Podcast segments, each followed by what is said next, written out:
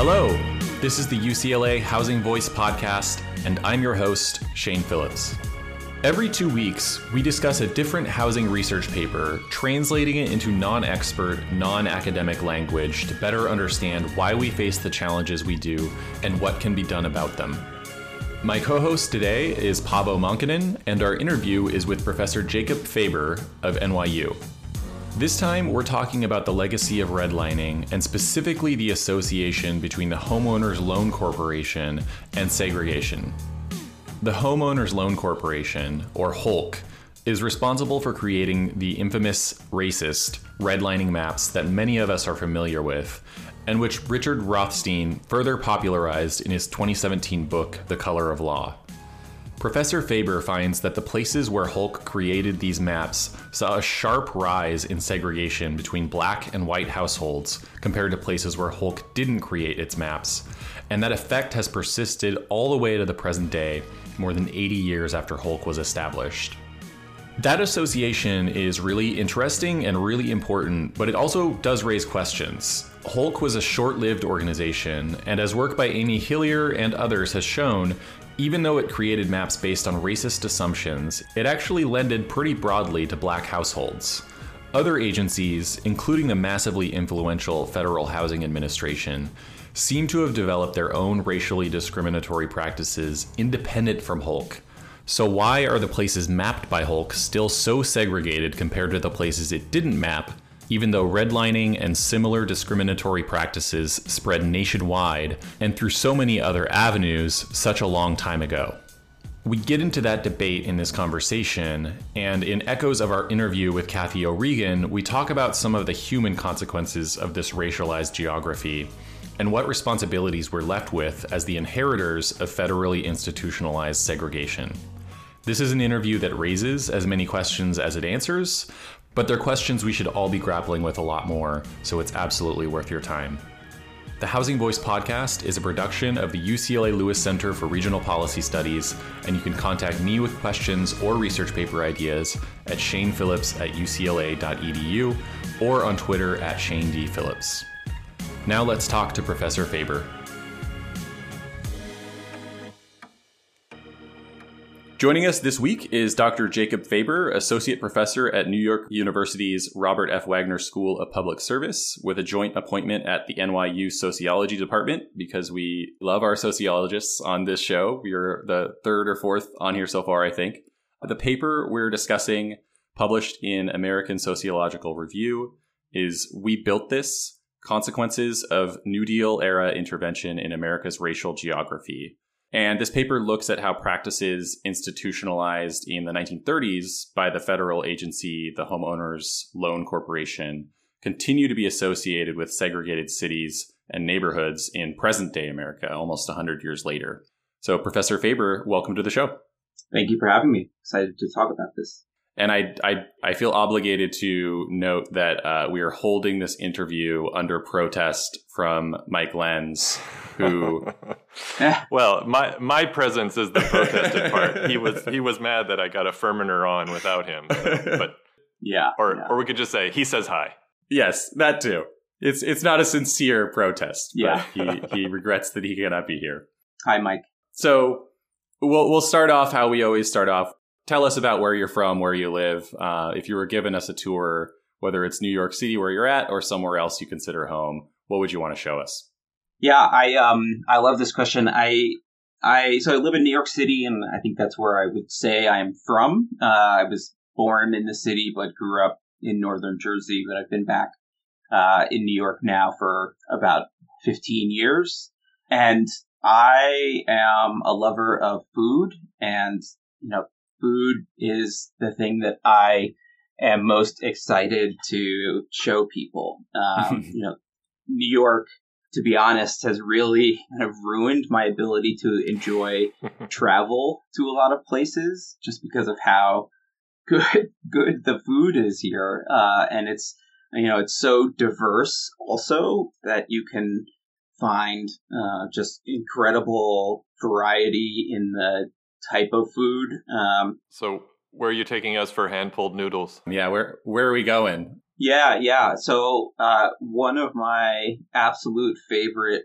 restaurants is a a Thai place in Queens, uh, in Woodside called Sripraphai, and it is you know it's at the top of every like you know best Asian food or best Thai food in, in New York City lists, and it is just transcendent.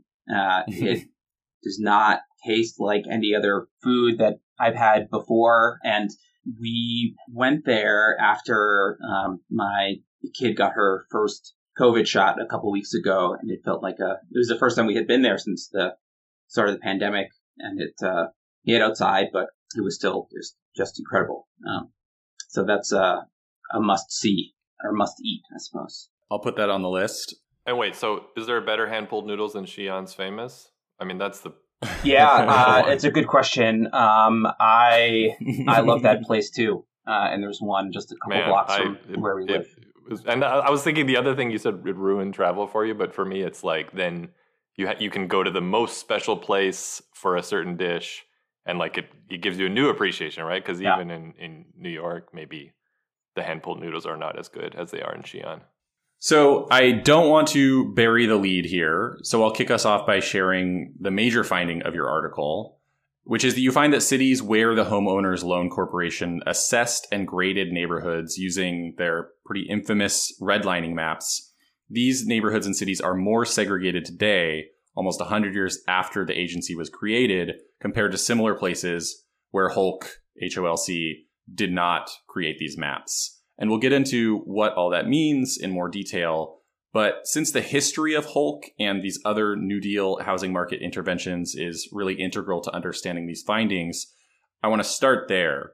In the introduction, you write the Homeowners Loan Corporation, Federal Housing Administration, and GI Bill created the contemporary U.S. Homeownership Society, but largely excluded people and communities of color from affordable mortgage credit through explicit and implicit means thereby reifying racialized neighborhood boundaries.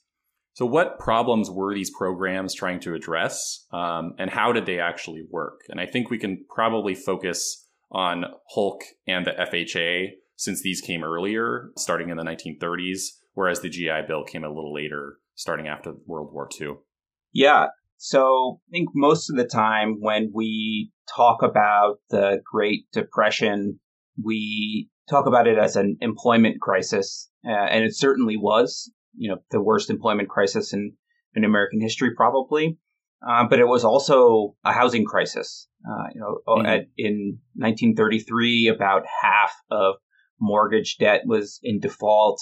There were hundreds of thousands, if not millions, of people who were losing their homes uh, due to foreclosures and evictions, and really just enormous amounts of, of Americans who were um, who were homeless. And so these policies, especially HOLC, were designed to kind of stabilize the housing market, uh, which was and remains a, a, a, big part of the economy, uh, and also as a, as an employment program to kind of encourage housing construction. Mm-hmm. Right. Right. So HOLC was part of the 1933 um, Homeowners Loan Act, um, and the program bought distressed uh, residential mortgages from from private lenders and then refinanced them with the original borrowers on easier terms.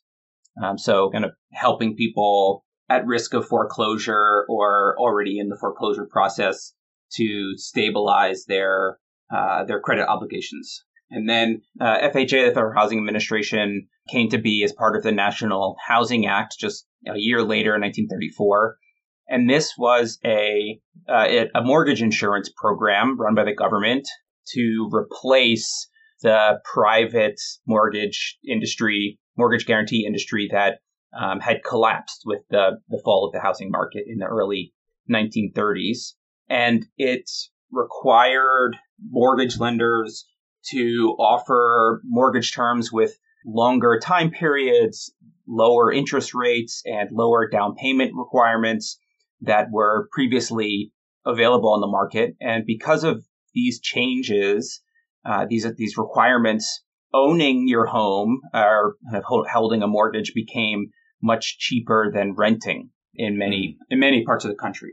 And so, you know, we really have these programs to thank for the Contemporary Homeownership Society. They are responsible for you know, institutionalizing and making making quite common the long term fixed payment mortgage. And uh, this financial instrument lifted you know tens of millions of Americans um, into uh, into homeownership, um, and this became the primary tool for for wealth accumulation for most Americans.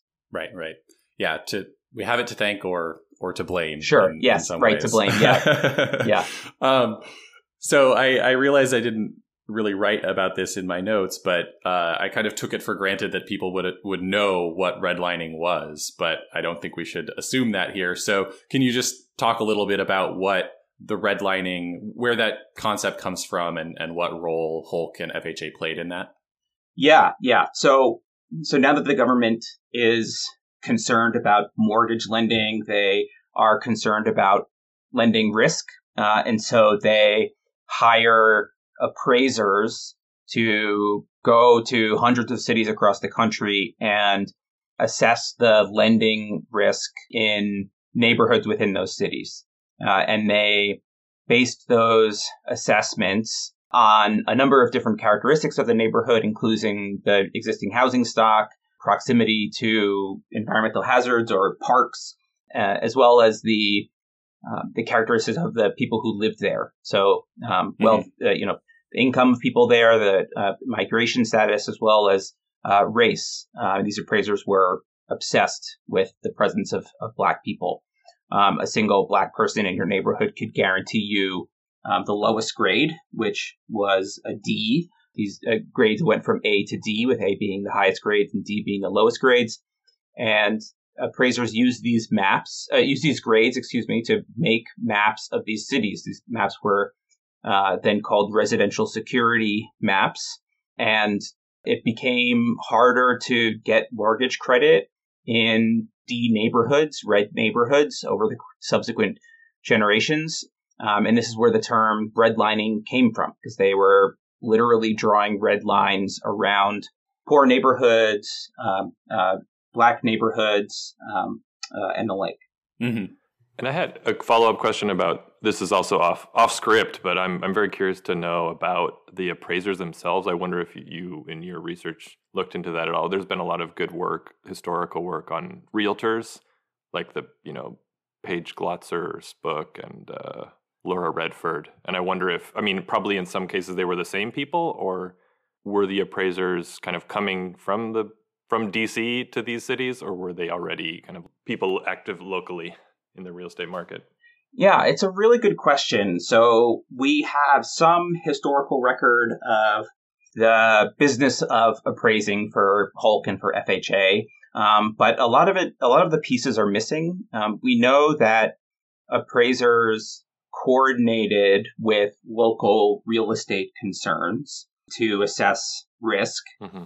but we also know that appraisers you know, received extensive training from HOLC and were supposed to be able to just be dropped in any city um, and mm-hmm. successfully able to appraise neighborhoods within that city. Um, of course, that's not how anything works, uh, and I'm sure there was quite a bit of variation in the stringency of neighborhood appraisals um, across appraisers. But mm-hmm. you know, I think that there are this is still a question to be uh, answered. Um, mm-hmm. I, I, maybe we should walk through a little bit how this redlining actually could cause segregation, and then we can talk about what the consequences of that segregation would be. So we have these red line districts, these D grades and these C grades. How is that actually preventing, you know, black households from moving into white neighborhoods, uh, discouraging white households from moving into black neighborhoods and so on.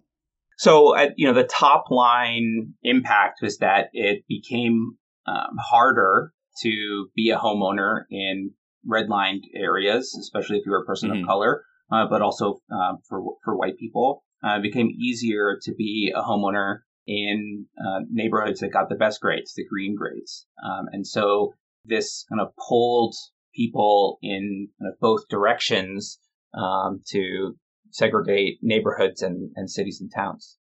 And and you've done a lot of work on the consequences of of racial discrimination and segregation in the housing market, including how communities and households are, you know, ultimately impacted by it.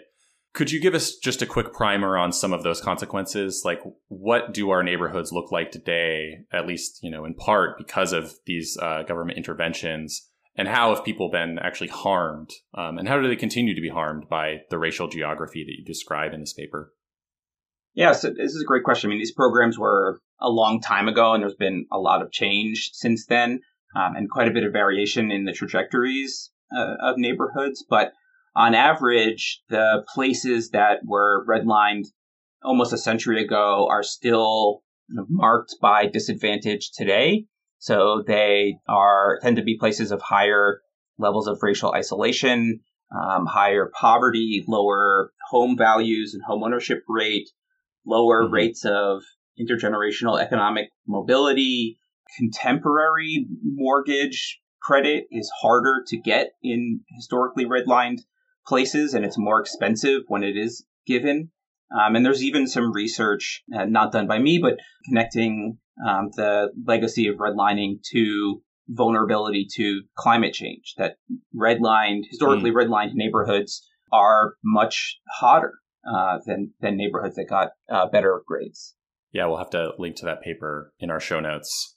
Uh, another line from your paper that stood out to me is is this: New Deal housing programs certainly did not invent segregationist mortgage provision, but they institutionalized the practice and implemented it at an unprecedented scale. This is a point that Richard Rothstein uh, also drives home in his book, The Color of Law. And in that book, he also quotes Sherrilyn Ifill, who says something to the effect of As a society, we enjoy privileges and freedoms that we did not earn, that were secured by our predecessors and ancestors. And that means we also carry responsibility for the harms that were imposed or not addressed by our predecessors and ancestors.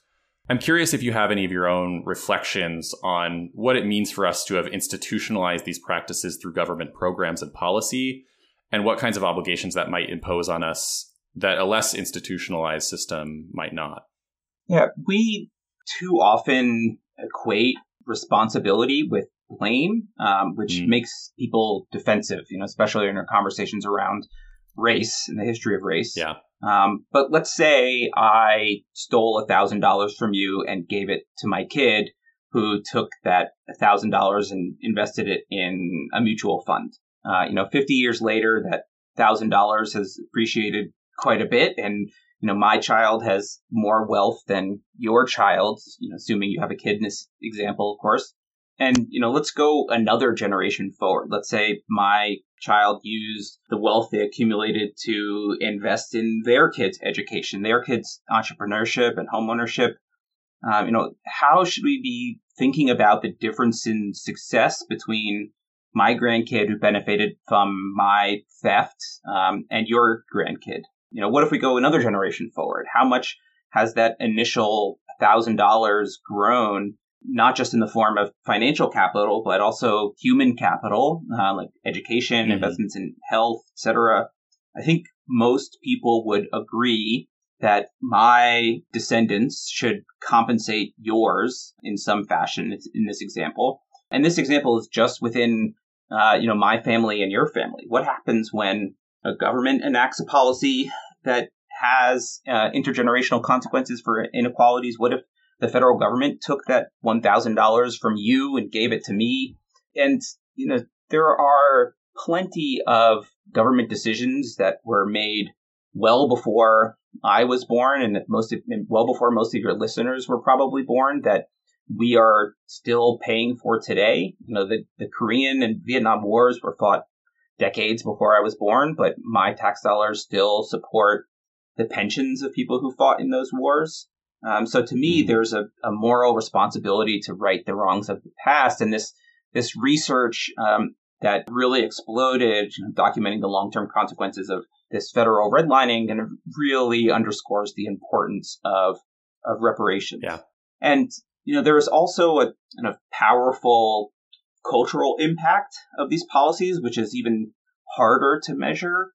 Uh, these policies through the appraisal process conflated race with lending risk and, and property value, thereby you know, linking whiteness to to wealth accumulation through uh, this really powerful uh, market mechanism that encouraged segregation.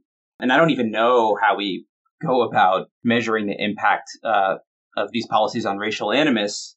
You know, these policies that legitimated and institutionalized racism, wreaking havoc on you know virtually all aspects of, of American life.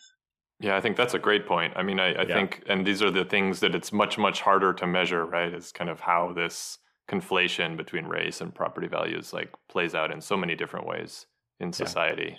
Yeah. And um, I and I think that point about you know imagine this one generation forward, two, three, four.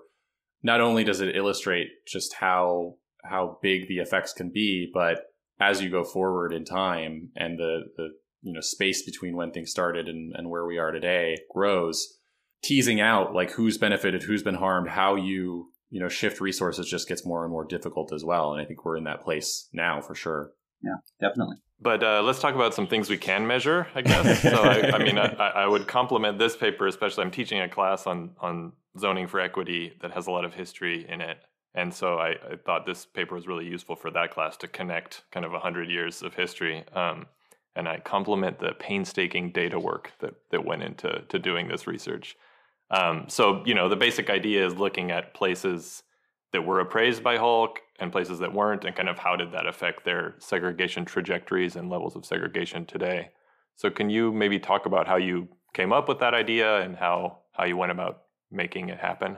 Yeah, so you know, ideally, I would have used longitudinal data sets with the same measures of race and the same number measures of municipal boundaries and neighborhood boundaries from before HOLC was implemented all the way through today. Uh, and unfortunately, those data don't exist. Um, so I pulled together data from almost a century's worth of decennial censuses uh, and you know, measured segregation on the city level for, as you said, places that were appraised and places that were not, and kind of compared the trends over time.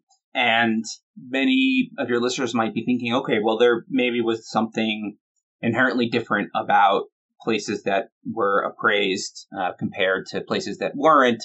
And there were differences, and, and appraisal was not random. The federal guidelines requested residential security maps for cities with at least 40,000 residents, but there was um, quite imperfect implementation uh, of that guideline. You know, mm. we know we have maps, for example, of entire counties that include a number of uh, towns and cities. We have maps that were drawn for sections of metropolitan areas that include, again, multiple cities. And so there are a lot of cities that overlap with these residential security maps, redlining maps that had populations below 40,000.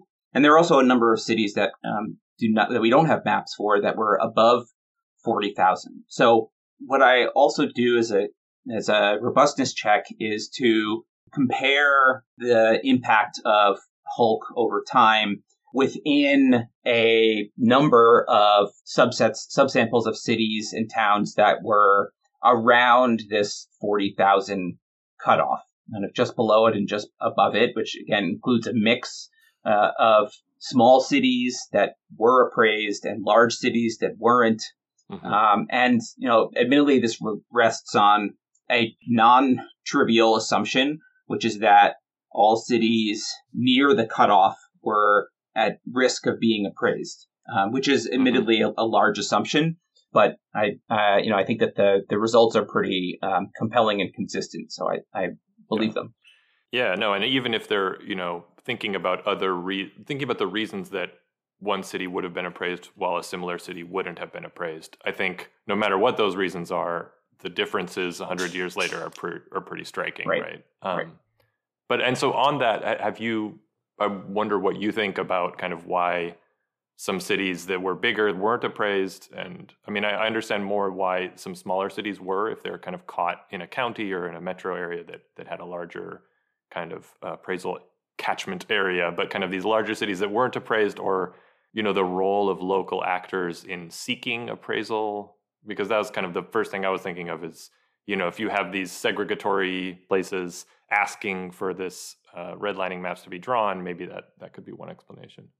Yeah, we know thanks to work by historian Nathan Connolly that uh, there were um, instances where local real estate concerns uh, tried to manipulate the appraisals mm. uh, for the purpose of um, real estate speculation. So, you know, if, if you were a real estate investor and you could convince mm-hmm. the HOLC appraiser to give a neighborhood a lower grade, um, that would make accessing these federal programs more difficult, which would increase foreclosures and therefore reduce property prices, making it less expensive for you to buy land mm-hmm. um, uh, in those places. But uh, to circle back to your your question, I you know we really don't know. Uh, this could just be a, complete accident of history.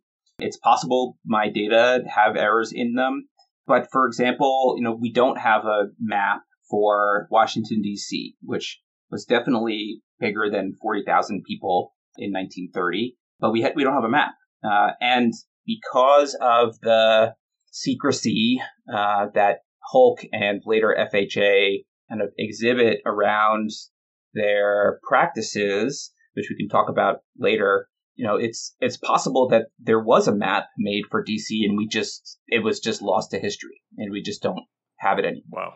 Um, so it's you know it's possible that there are a number of cities in my data set that I have coded as not graded that um, in fact were. And, you know, whether or not the historical data exists to figure that out um, is is is an open question. Maybe they're sitting, wow. you know, maybe these maps are sitting at the at the bottom of a of a dusty box in some basement somewhere, and we just we just don't know. Right. Or the archival retention strategy was to destroy them at some point in yes. time. Yeah. Which would be very unfortunate. What yeah. can you give me a sense of in in 1930 there were 5,000 municipalities, incorporated cities in the country, or and and how many? I don't know if that's true. I'm just guessing. and how many? How many? For how many did did you have maps, and kind of how many are in your uh, study sample? Yeah, so there were um, about kind of 200 cities that were mapped that we have maps for, or that um, okay. kind of overlap with with maps. Right. And the the number of cities in my sample varies a little bit from year to year based on census data availability. You know, census data is was good in the uh, early 1900s because we have access to the complete count, mm. you know, on the individual level, and then the data get bad in 1950 and 60, and then they get better again in 1970, uh, 80, 90, and, and 2010. Um, and so I have, you know, a lot of cities in the sample, several hundred, and then fewer, and then uh, and then many more. Mm-hmm. Interesting. Yeah, so I guess moving on to the kind of outcome of interest in your paper, which is the kind of level of segregation. Uh, I've used three different.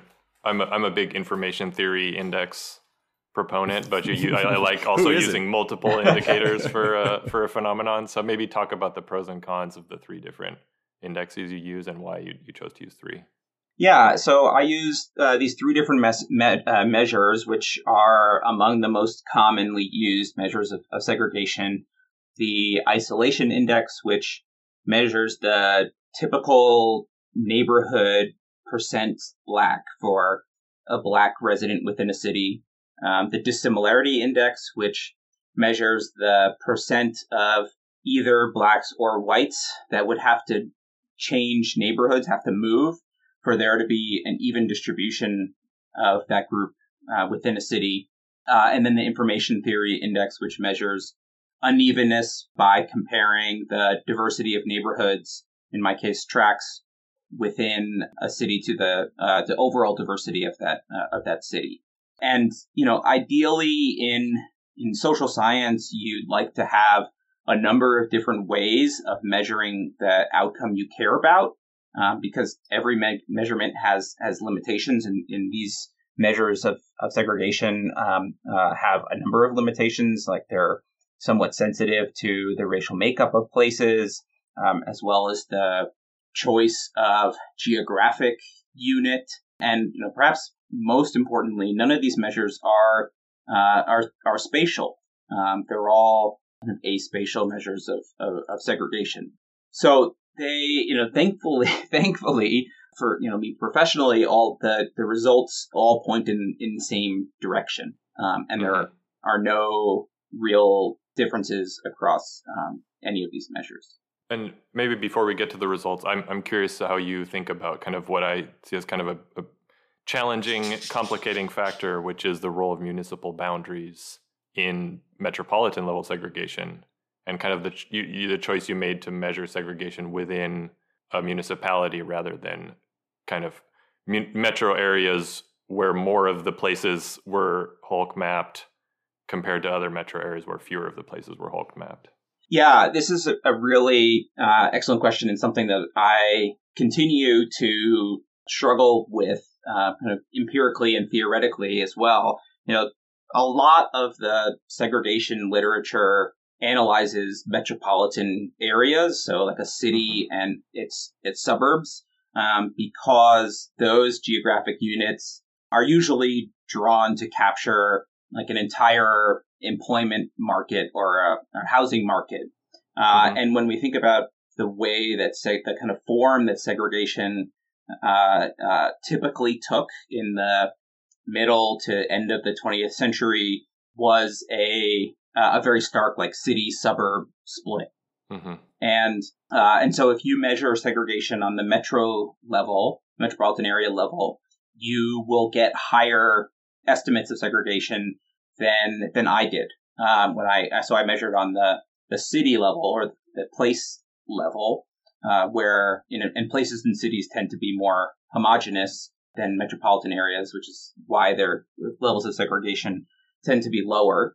And again, I, I kind of really struggled with trying to figure out what was the right geography for for measuring this, um, because again of this city suburb dynamic, especially I think you know moving past HOLC and into the Federal Housing Administration, which you know yeah.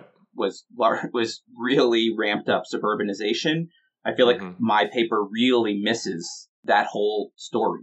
But the choice, I was I was really kind of forced into this choice because of because of identification strategy. Um, that mm-hmm. uh, you know, trying to identify uh, a causal effect on on the metropolitan level felt like was was much more difficult given the the nature of of HOLC maps. You know, I'm trying to challenge that uh, that assumption of mine um, a bit in in more recent work, but you know, I think I would I would love to figure out a way to understand the kind of total effect that these um, that these policies had on, on, on segregation, which again, my estimates probably understate. All right, so we shared the very high level findings at the very beginning, uh, but I do want to get into those at more detail now. So, you know, it, it's one thing to find that the cities that were appraised or mapped by HOLC are more segregated than unappraised cities. But really, the scale of the difference between these two groups um, and the statistical significance is is really impressive. And you know, you you were kind of humble in saying maybe the data is just not there, the maps are hidden away somewhere. But I do think, just based on the statistical significance here, the the amount of maps that would have to turn up that have the opposite results of the ones you've already looked at, it would have to be very large to kind of overturn your findings here. So, for each of these measures of segregation that you looked at, what were the results here? So, just to use the numbers uh, in the paper, the average white black dissimilarity, isolation, and, and information theory indices were 12, 16, and 8 points higher, respectively, in places that were appraised compared to places that weren't. Again, on average across all of the post HOLC years. And, you know, these numbers don't really mean, you know, they don't mean anything in, in the abstract, but they are in the, you know, the world of, of segregation scholarship really quite large differences. The isolation gap indicates that compared to black residents of ungraded cities. Black people in graded cities live in neighborhoods with a uh, a 12% higher, uh, excuse me, 16% higher black population uh, share on average, which is a pretty big difference. Mhm. Um, and And that's percent, not percentage point, right? yes, percent, yes. Okay. Um, right. And, you know, in, in terms of the dissimilarity in information theory indices, um, you know, one, another way of, of thinking about the magnitude uh, of these effects, cities, so, so segregation along these two indices has been declining since about, you know, since 1960 or 70. And cities that were appraised were, are, are remain um, effectively two decades behind cities that were not appraised um, on both of these these indices. Um, so that's it, that's a lot of uh, a lot of difference. What do you think the mechanism or mechanisms are by which these appraisals are contributing to this increased segregation? And not just, you know, this sort of almost immediate increase in the 40s and 50s, mm-hmm. but then this persistent increase that has lasted in, in many cases to the present day. You know, the association between these things, between the appraisal and the segregation is, is very clear and the magnitude of the difference and the statistical significance speak for themselves. But what's the story for how HOLC's involvement may have actually caused or contributed to this increased segregation? And I'll kind of combine a few questions here because I think what both Paavo and I have in mind here is is this is some other papers that have come out over over the past 20 re- years really starting uh, or at least including Amy Hillier's paper looking at Philadelphia and and HOLC there and more recently work by Fishback, Snowden, Rose, and Storrs, which found that HOLC itself actually loaned pretty broadly in black neighborhoods. Um, so how does that all fit in together? What's the mechanism? Just curious to hear your, your reflections on this big picture. Right. Um, so you know, first there is a ton more work needed here, as you know, especially on the relationship between these HOLC maps uh, and HOLC's inheritors, like the FHA and the GI Bill, and and so in in some way it's you know I could kind of easily and it, sort I kind of do this in the paper, kind of hand wave the mechanisms, um, but you know there are likely or were likely a, a, a wide range of mechanisms, including kind of limiting access to neighborhoods and towns uh, for primarily people of color, so kind of forcing people to live separately. Uh, also penalizing whites who lived in mixed race neighborhoods uh, with lower grades. And then you can think about the you know, second order consequences of this limited access to home ownership uh, and its implications for racially differentiated wealth accumulation. So, um, you know, if you can't buy a home, then, or can't buy a home cheaply, then uh, you were unable to accumulate wealth and then pass it on to your to your children and to later generations, and you know that wealth uh, kind of accrues over time, and now we have uh, an incredibly large wealth gap that limits people's mobility um, and where they can live um, uh, even more. And there's also these kind of self-reinforcing co- uh, consequences of segregation, like the segregation of of information and you know kind of what neighborhoods people even know about. Mm. But it's you know I, I'm I'm really happy that there is a rapidly growing body of work in this uh, in this field. Uh, and I've been I've been in conversation with with Thomas Storrs about um, about the uh, you know the kind of differences in our in our findings, and hopefully hopefully we'll have an answer for you uh, in maybe a year from now. But uh, uh, you know it, it it seems incredibly clear that HOLC maps did something. You know my work is a small part of this growing body of research that shows really profound impacts of these maps but at the same time, these you know the specific mechanisms which you know, social scientists uh, really kind of stress over are are kind of unclear. Um, I'm working with a team of uh, graduate students here at, at NYU, Riley Sando and Kate Thomas, to find more data on on lending specifically. But I'm also really interested in how uh, HOLC fits into other historical processes. You know, we've had massive social and economic and culture, cultural and geographic changes since these maps were made in the late 1930s, uh, including, of course, the, the banning of housing discrimination and redlining, you know, lightly enforced, of course. But, uh, you know, one of the things that I really strongly believe, and, and this is not an original thought, um, is that HOLC helped set up um, subsequent processes or kind of set them in motion um, or mm. kind of helped direct them in discriminatory ways. So, for example, maybe mid century zoning policies were implemented differently in places that had maps and in places that didn't. It's possible that these maps and the effects that I'm finding, uh, uh you know, are, or that the effects are less about housing than it is about something else, like schools, maybe, uh, or congressional districts or mm-hmm. commercial mm-hmm. in, in uh, development. So uh, this is uh, this really kind of excites me. There's there's so much more work that needs to be done, and I'm really happy to be part of this uh, of this conversation. Got your career laid out for you.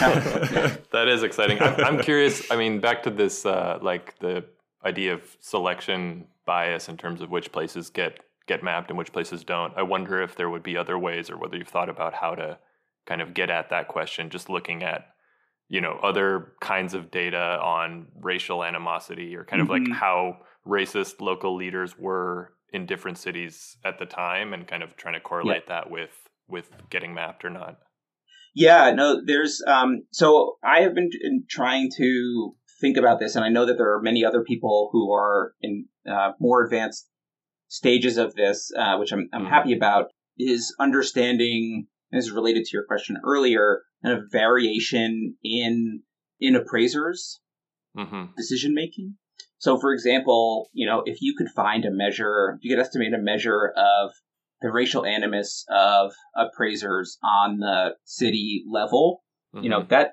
measure is likely to be predictive of future outcomes. Right. And, you know, that could really give, uh, help, you know, provide a lot of insight into this, this mechanism question. Mm-hmm. Um, you know, there, it's possible that there is but there are archival records, you know, correspondence between appraisers or between HOLC and and local real estate concerns that we that we mm-hmm. don't know about. Mm-hmm. And you know, there are. I think it's. I think it's possible just to kind of pinpoint the, the the critique of all this work. I think it's possible that there, you know, there were plenty of vectors of discrimination that were well in place and well underway before HOLC. Right. But you know, the the counterfactual is that billions of dollars of federal investment in segregation and reorganizing an entire financial imp- market had had no impact. Um, and you know, I just right. I find that just like impossible to believe. Yeah. Um, yeah. And you know, I I also re- tried really hard to make the findings go away, and yeah. and and couldn't. So yeah. Um, no, there's there's clearly good social science there. What um people have said like so is this is my history of this correct that like no one had written about HOLC maps until Ken Jackson found them in a basement somewhere and kind of like going to this like seek like did did people see these at the time and how prevalent was their kind of visibility? I wonder if you know more about that. I assume you know more about that than I do. Um, I, you know, I, I know maybe a little bit more, uh, and I'm still in the process of, of, of learning because I'm going through some of the archival data myself that that's the data that's available online. And this is the, mm. the hmm. way we do research in during the pandemic. But my understanding of the history, uh, and this is, I you know, I found this again in the archival records as well as in like newspaper and magazine reporting uh, of the mm. time that there was quite a bit of uh, concern among civil rights groups that these programs were uh, were discriminatory, mm-hmm. and so you know people knew at the time what they were doing.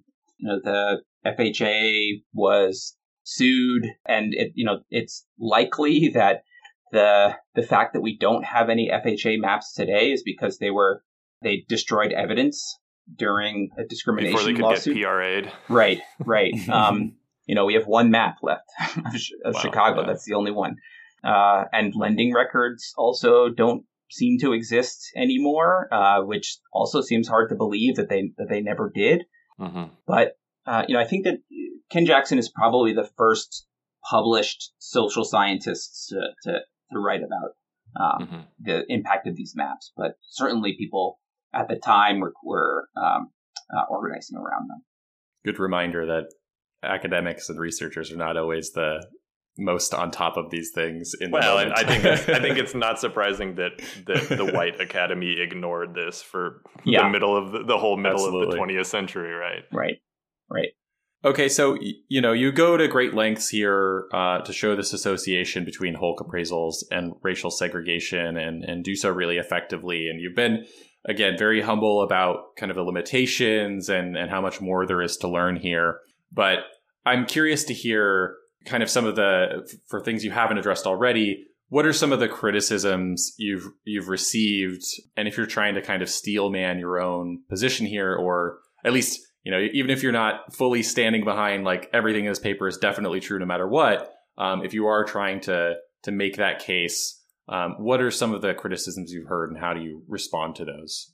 Yeah, so I think that there are two broad criticisms that are that overlap quite a bit. Uh, the first is the you know the endogeneity concern that there is you know something inherently different about cities that were appraised and cities that that weren't that is uh, is the reason that they became more segregated over time. Mm-hmm. Uh, and I hope that my kind of taking advantage of this imperfect implementation of the of the mapping guidelines allays some of that concern.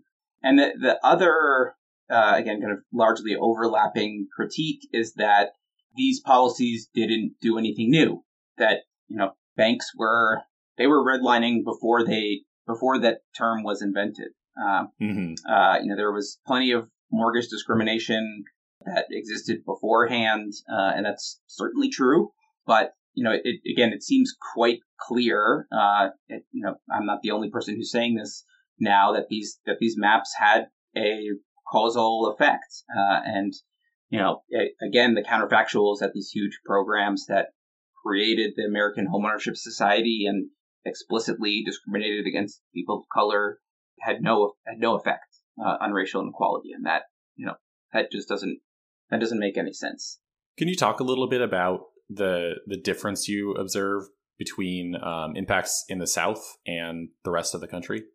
Yeah, so I find a a much stronger effect among cities in the South than in the rest of the country. Um, you know, it's a this, the effect is statistically significant for, for what that's worth, but it's, you know, I, I, I, I think that it's, um, I feel less confident about it than I do about the, the overall effects.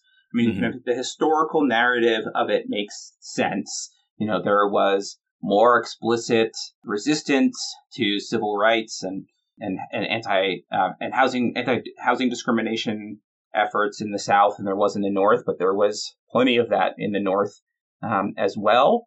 And so I, uh, you know, I, I, once we kind of get into this kind of regional differences piece, uh, I become a little bit more concerned about the, the endogeneity. But, uh, you know, the, the effect is there and it's, uh, it's quite big. The impact in the South was like twice the the size of uh, the impact in the rest of the country uh, which is really is, is really quite is quite big. So near the end of the paper, you consider some counterfactuals. One of which assumed that HOLC had just never existed, and the other assumed sort of the opposite that we adopted a anti-racist, integrationist housing policy agenda instead of the discriminatory segregationist policies we actually had. And you know, I realize anytime I start asking on this podcast about forecasts, projections, right, speculation. Right. All researchers are are hesitant to do this. Yeah. Um, but it's in your paper, so I feel like it's fair game. you know, what would you want to have seen from that anti-racist counterfactual? You know, I think we can take it as a given that FHA would not have engaged in, in redlining and the promotion of racial covenants as they did, that the GI Bill would have been available to re- veterans of all races um, and ethnicities, but what else would you be looking for out of this? So, full disclosure, this section of the paper was not in the original draft, and I added it um, on the insistence of one of the um, anonymous reviewers. and I'm I'm really glad that I did um, because it's it's it's uh, the part of the paper that I get the most questions about from uh, from journalists, especially um, because it it kind of is is quite straightforward, and it's something that I plan on incorporating into future papers as, as well. Um, because you don't you, know, you don't if, get a lot of questions about research design on the from the no, journalists. not all, not always, but um, you know, I, I, just a quick complaint uh, tangent about academic publishing. You know, it's we are so often told to be so conservative and narrow with our conclusions, which oftentimes makes the research kind of contextless. Um, you know, I do this research because I care about policy. So, you know, if we, I, if I'm not able to say something about policy uh, and what you know, policy, what good policy could have looked like, or the impact that good policy could have had, then you know, I, I feel like the the work that I do isn't isn't as useful. Mm-hmm. But to your question, there are there are there are many things that a policy could have done to advance an anti-racist agenda. Uh, we could have, or it could have, you know, encouraged financing of affordable housing in wealthier neighborhoods. For example, through rewarding rather than penalizing neighborhoods that had both single family and multifamily homes. Uh, similarly, could have rewarded neighborhoods for being integrated rather than referring to it as um, uh, as it was uh, referred to on the uh, in the appraiser's documents as, as infiltration.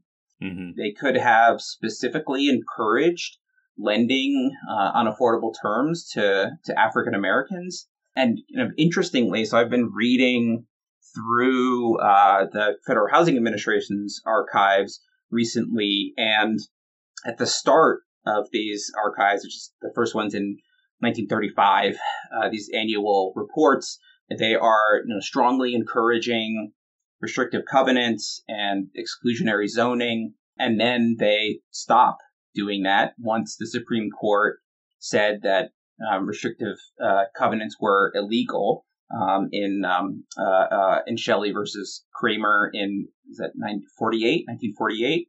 And then uh, after that decision, all of the FHA uh, annual reports start claiming that they care about minority homeownership and that they're encouraging minority uh, homeownership um, with no data. Of course, they have no they have no data in, to, to back up those claims. But anyway, you know these policies, FHA and HOLC could have fought discrimination in lending through hiring black employees or audits or data collection. You know, we have the Home Mortgage Disclosure Act now that requires lenders to provide data on mortgage applications and could have implemented something like that. But you know, again, going back to something that we, we talked about earlier, the original sin of all of this, to you know, borrow a famous phrase, is the is the conflation of race with with capital accumulation. Uh, and right. you know, I think a lot of this damage would have been avoided if it if HOLC simply didn't do that.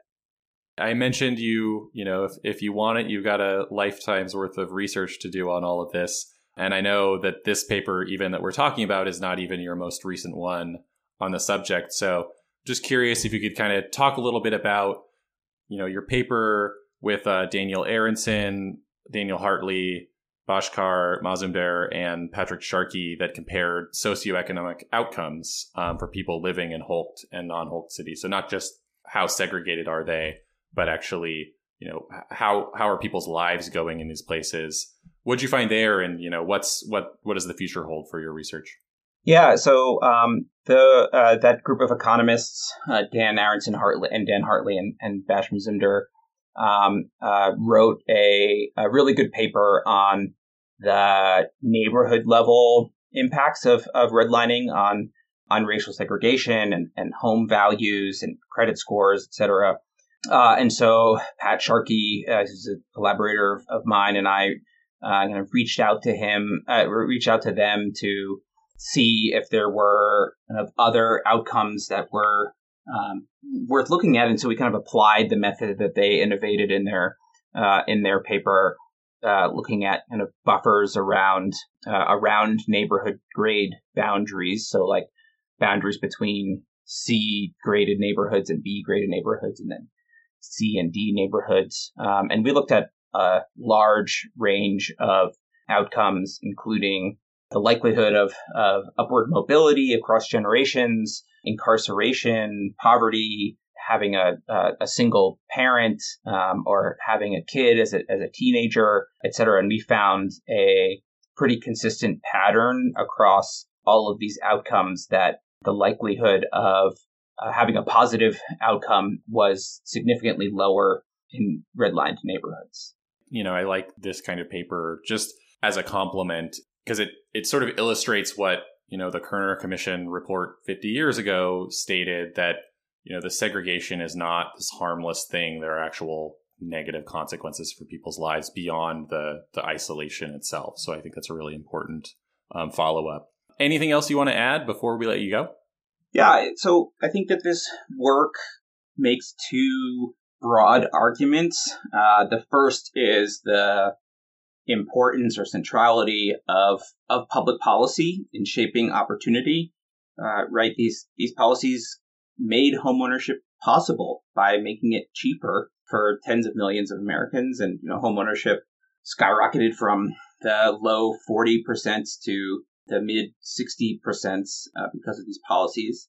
And flowing from that is uh, a real uh, importance of acknowledging the intentionality behind these programs. This is where the we built this part of the of the title of this paper comes mm-hmm. from. That you know this the racial inequalities that we see today, whether that's segregation or incarceration or mobility, this was all intentionally constructed through through public policy. And I think that this sheds light on the the kind of the scope of the problem and the the bearer of responsibility, which is the you know a kind of collective responsibility and therefore a a real moral uh, need for a remedy.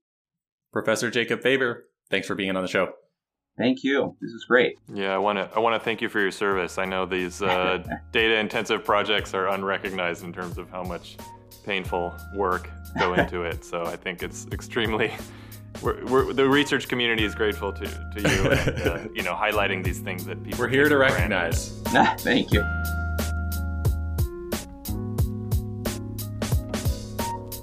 You can read more about Professor Faber's research and find our show notes and a transcript of the interview at our website, lewis.ucla.edu.